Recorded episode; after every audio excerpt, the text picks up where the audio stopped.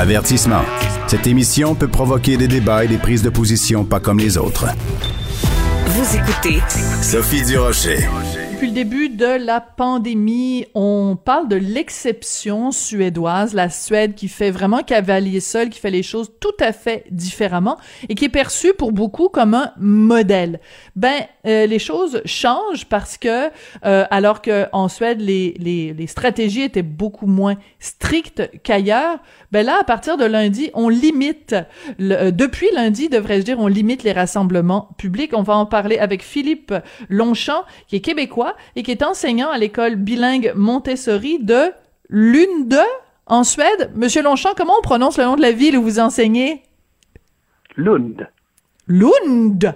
Et comment on dit bonjour en suédois? Seulement hey. Hey. Bon, alors euh, hey? ça fait bizarre. ça fait un peu comme les gens à Toronto qui sont toujours en train de dire hey dans leurs phrases. Alors vous, vous habitez donc euh, en Suède. C'est pas la première fois qu'on se parle, Monsieur Longchamp. Donc euh, mhm. comment comment ça se passe euh, depuis cette annonce, la fameuse annonce de lundi? D'abord, elle consiste en quoi l'annonce du gouvernement suédois? L'annonce, euh, c'est que maintenant, au lieu d'avoir des regroupements de, de 50 personnes, euh, ils ont réduit ça à 8 personnes maximum, mais ça rentre en vigueur seulement à partir du 24 novembre. Et aussi, il y aura plus de vente d'alcool dans les restaurants et les bars à partir de 22 heures et les restaurants et bars doivent fermer à 22h30. Euh, en fait, ça semble être des mesures euh, très peu contraignantes. Euh, il ben s'agit aussi juste de recommandations. Puis le gouvernement demande aux gens de prendre leurs responsabilités.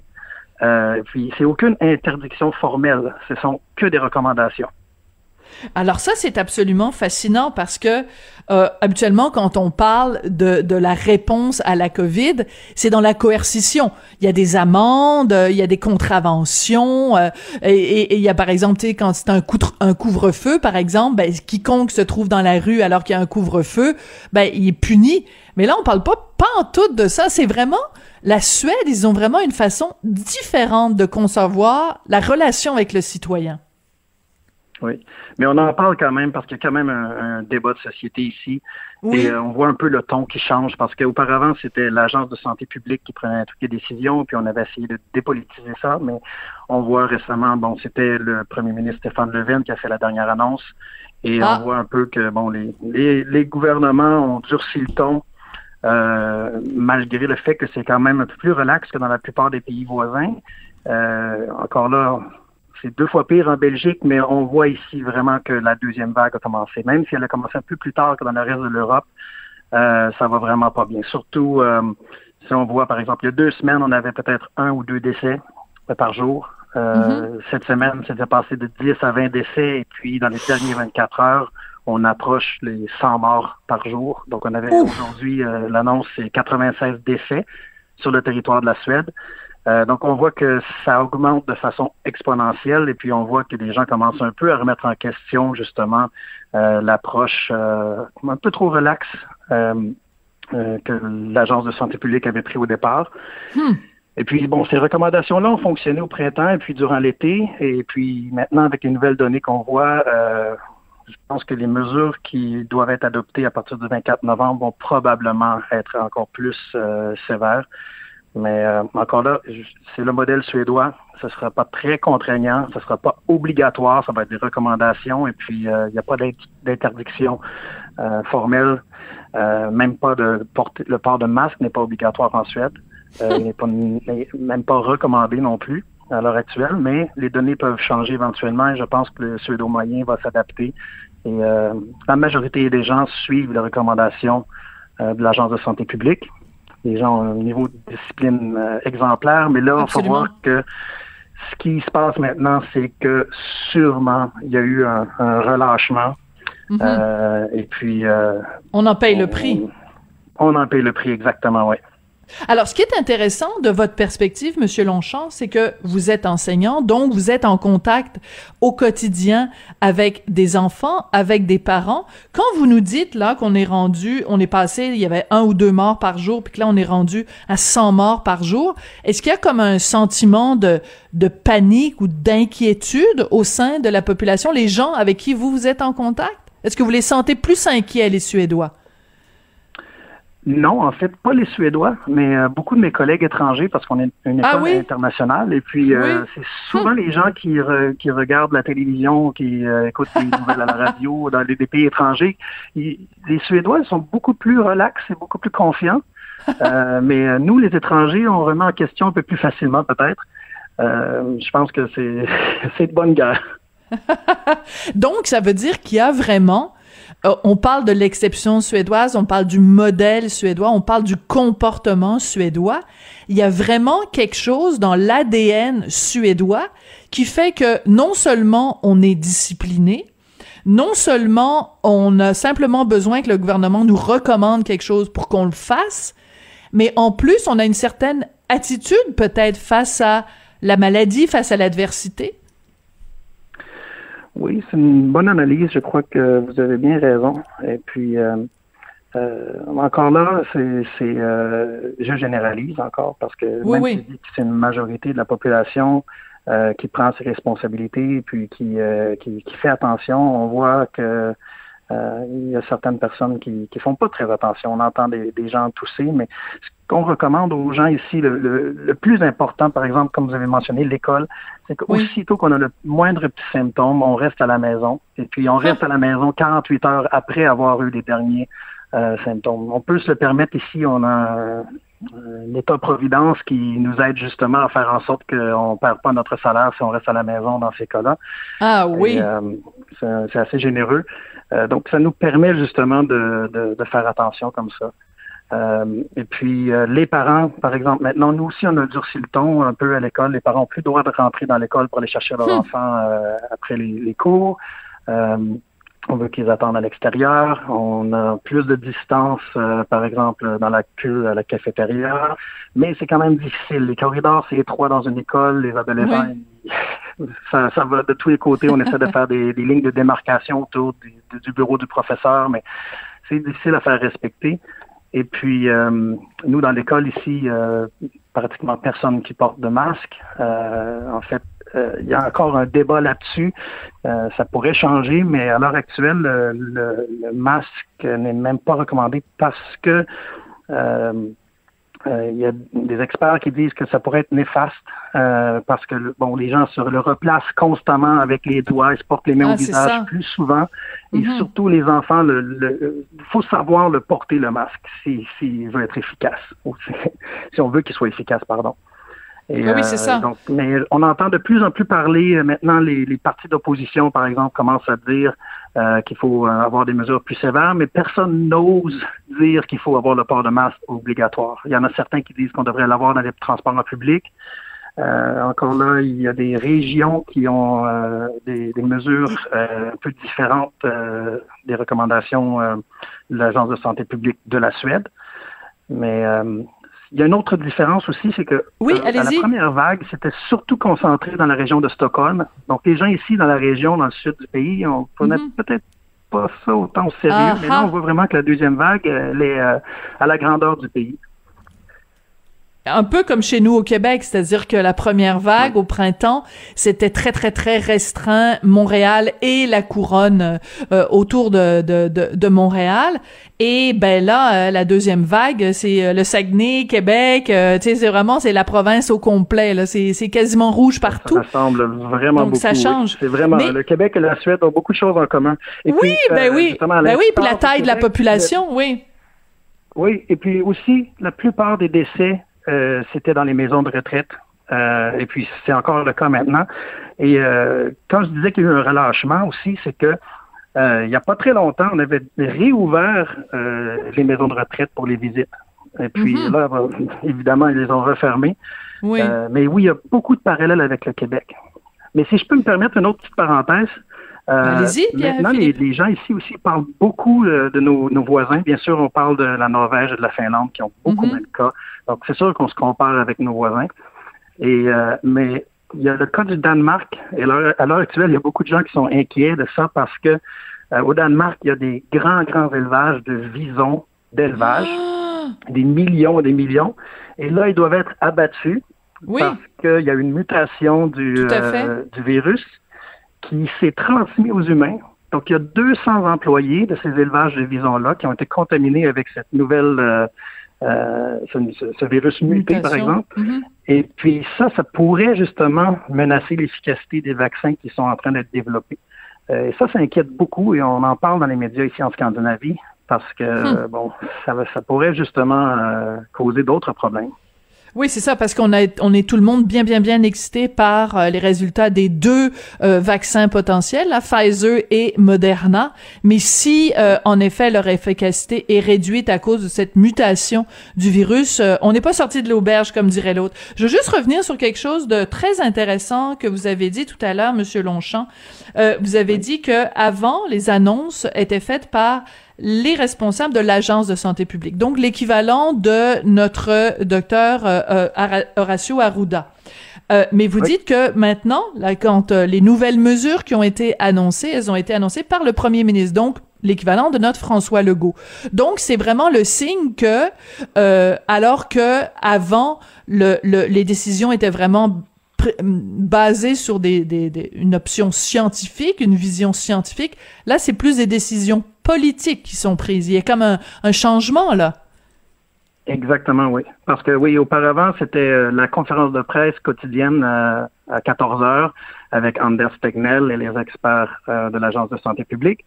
Et on avait entendu le, premier ministre faire des discours parfois, puis solidarité, puis responsabilité. On a même vu le roi de la Suède faire un hmm. très, très rare discours à la télévision. Ah oui. et puis, oui, c'est ça. avant hier, euh, c'était une vidéoconférence. Donc, ils ont fait un peu comme euh, les gens qui travaillent de la maison. Et il y a cinq ministres qui ont présenté justement les nouvelles recommandations, euh, incluant le, premier ministre de, la Suède, Stéphane Löfven. Oui, alors c'est vraiment un, changement. On sent que l'heure est grave parce qu'évidemment les chiffres augmentent. donc, votre quotidien, vous, à Philippe, il n'y a pas énormément de changements par rapport à, d'habitude. Bon, c'est sûr que ça va changer le 24 novembre, mais on s'entend que si vous pouvez aller au restaurant, le fait qu'on arrête de servir de l'alcool à 22 heures puis que les restaurants euh, ferment à 22h30, c'est, disons, un, un, un, petit inconvénient. Ça n'a rien à voir avec le Québec où les restaurants sont fermés, ont été fermés la première vague, fermés la deuxième vague. Donc, il y a quand même une, une vie quotidienne qui est beaucoup plus agréable qu'ici au Québec? En effet, oui, c'est difficile pour moi de comparer parce que je ne suis pas allé au Québec depuis très longtemps.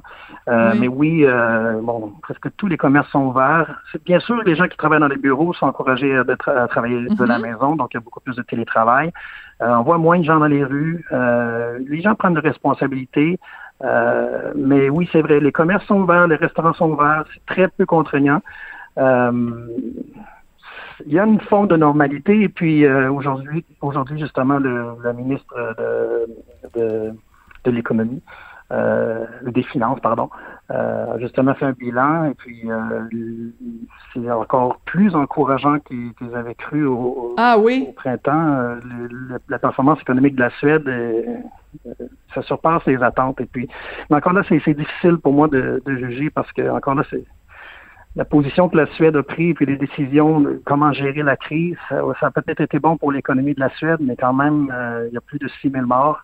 Et mm. euh, ben, c'est une question d'éthique. Et puis, euh, moi, je suis pas en position pour juger s'ils ont pris la bonne décision ou pas. Moi, je m'adapte. Je suis devenu suédois. J'ai toujours ma citoyenneté canadienne. Mais euh, moi, je suis les recommandations de l'Agence de santé publique suédoise, euh, pas parce que je suis un mouton, mais bon. Euh, non, vous êtes un. vous utilisez le vocabulaire des complotistes, là. Oui, oui, c'est ça.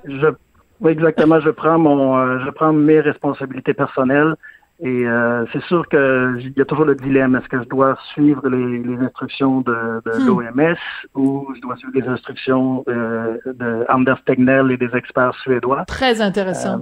Euh, hmm. Jusqu'à présent, on avait l'impression que oui, le modèle suédois fonctionnait, mais vraiment dans les quelques derniers jours, on se rend compte qu'on a eu un petit, euh, si je peux me permettre le mot en anglais, un petit reality check. Ouais, ouais, tout à fait. Euh, Philippe, je disais tout à l'heure que c'est pas la première fois qu'on se parlait. La dernière fois qu'on s'était parlé, c'était un tout petit peu plus tôt cette année, parce que vous aviez euh, euh décroché un titre très prestigieux, meilleur enseignant de l'année en Suède. Euh, donc, vous vivez dans ce pays-là depuis 20 ans, et donc c'est intéressant parce que euh, vous venez de nous le dire, vous, vous avez maintenant la citoyenneté suédoise. On a l'impression que dans votre tête, il y a euh, euh, peut-être un, un, dialogue entre Philippe le Québécois et Philippe le Suédois, puis que vous savez peut-être pas, il y a des jours où vous êtes plus une attitude québecoise peut-être de Exactement, oui. Et puis, de, rebelle ou de dissident? C'est euh, oui. hybride, en fait. Oui. Québéco-suédois, en, effet, c'est vrai. Oui, Mais votre épouse... justement, ce, ce, ce prix-là encore plus euh, spécial pour moi, c'est que le fait que la Suède, c'est le seul pays où les écoles n'ont jamais fermé. Donc, euh, être enseignant de l'année en 2020, on va s'en rappeler de l'année 2020 pour longtemps. Et euh, oui, je suis encore sur un nuage. Euh, et puis, je suis le premier immigrant à remporter ce prix-là en Suède. Euh, mm. Ça fait, c'est encore plus spécial. Ouais, tout à fait. Puis je me souviens hein, quand je vous avais interviewé, euh, soit au mois de mai ou au, mois de juin, à quel point euh, vous étiez euh, ravi de, de, de, ce titre-là. Mais en effet, d'être enseignant de l'année dans le seul pays où les, où les écoles ont pas fermé, c'est quand même particulier. Avec le recul, je sais que vous, vous hésitez à vous prononcer, mais est-ce que c'était la bonne idée, la bonne solution de ne pas fermer les écoles? Pour le pour le bien-être des enfants. Parlons juste au point de vue du bien-être psychologique parce que c'est une question qui est beaucoup discutée ici au Québec. Euh, le, le, le fait de, d'imposer le masque aux, aux, étudiants, le fait d'avoir justement fait de l'école à distance, il y a beaucoup beaucoup de, de, de problèmes que ça a causé. De votre côté, trouvez-vous que ça a été la bonne solution en Suède? Euh, au risque de, ne pas me faire d'amis, euh, moi je pense que oui. Moi je suis content que les écoles soient restées ouvertes en hmm. fait pendant la crise. Euh, il n'y a pas eu beaucoup de cas ici, les communeurs. Par contre, oui, j'ai eu des récemment des, collègues qui, qui, ont eu le virus et certains élèves aussi. mais comme vous avez fait une bonne description ici, sur le plan psychologique, psychique aussi, il y a des avantages à garder les écoles ouvertes. C'était surtout ici, par exemple, dans la ville où j'habite à Lund. C'est une ville avec un, centre hospitalier universitaire important. Et puis au début de la crise, on nous disait les travailleurs essentiels ont besoin d'avoir les enfants à l'école, on a besoin des infirmières, on a besoin des médecins. Hmm. Et puis nous, on était des profs. Bon, on est encore sur sur euh, le front parce qu'on est considéré comme des travailleurs essentiels. Et euh, puisque le taux de, contamination dans les écoles est vraiment moins élevé que dans la, société en général, je pense que ça a été une bonne chose. Et puis mes collègues sont presque tous d'accord avec moi. Hmm. c'est sûr, comme je disais tout à l'heure, il y a des, de mes collègues étrangers qui ont des opinions un peu différentes. Mais les Suédois moyens, encore là, je généralise, euh, se rangent derrière les recommandations de l'Agence de santé publique et puis ils sont très contents que les écoles soient restées ouvertes. Hmm. Je pense que le mot-clé, enfin le mot qui est revenu peut-être le plus souvent dans votre bouche, Philippe, depuis le début de, de l'entrevue, c'est le mot responsabilité. Les Suédois prennent leurs responsabilités. Et je pense que à, ce niveau-là, c'est vraiment une différence peut-être euh, fondamentale entre la mentalité québécoise et la mentalité euh, suédoise. Je pense qu'il y a en effet un sens de la de la de la citoyenneté, un sens de la de la responsabilité envers les autres, et c'est peut-être ça qui distingue, euh, dans certains cas en tout cas, les Québécois, les Suédois. Écoutez, Philippe, ça a été absolument passionnant comme discussion. Merci beaucoup. Et euh, ben écoutez, saluez les les les petits étudiants, les jeunes étudiants de Lund. Et je vous dis ben, je vous dirai pas hi, mais euh, hey, je vais vous dire euh, au revoir. Donc, dites-moi comment on dit au revoir en suédois, encore une fois. C'est aussi très simple, on dit hey do. Hey, hey do. Je pense que je vais me mettre à l'étude du suédois. Moi, je suis pas sûr que mon mari va trouver ça drôle. Il va se douter de quelque chose, il va penser, il va, il va être jaloux, il va penser que j'ai des visées sur les Suédois. Merci beaucoup, Philippe. Au revoir. Hey do. Merci. Hey do. Merci, Philippe Longchamp, donc, qui est enseignant québécois. Ça fait 20 ans qu'il habite en Suède. Il enseigne à l'école bilingue Montessori de Lund, en Suède. Et euh, je vous rappelle que, euh, donc, il a été euh, élu cette année le meilleur professeur en Suède, ce qui est quand même un accomplissement assez extraordinaire pour un Québécois.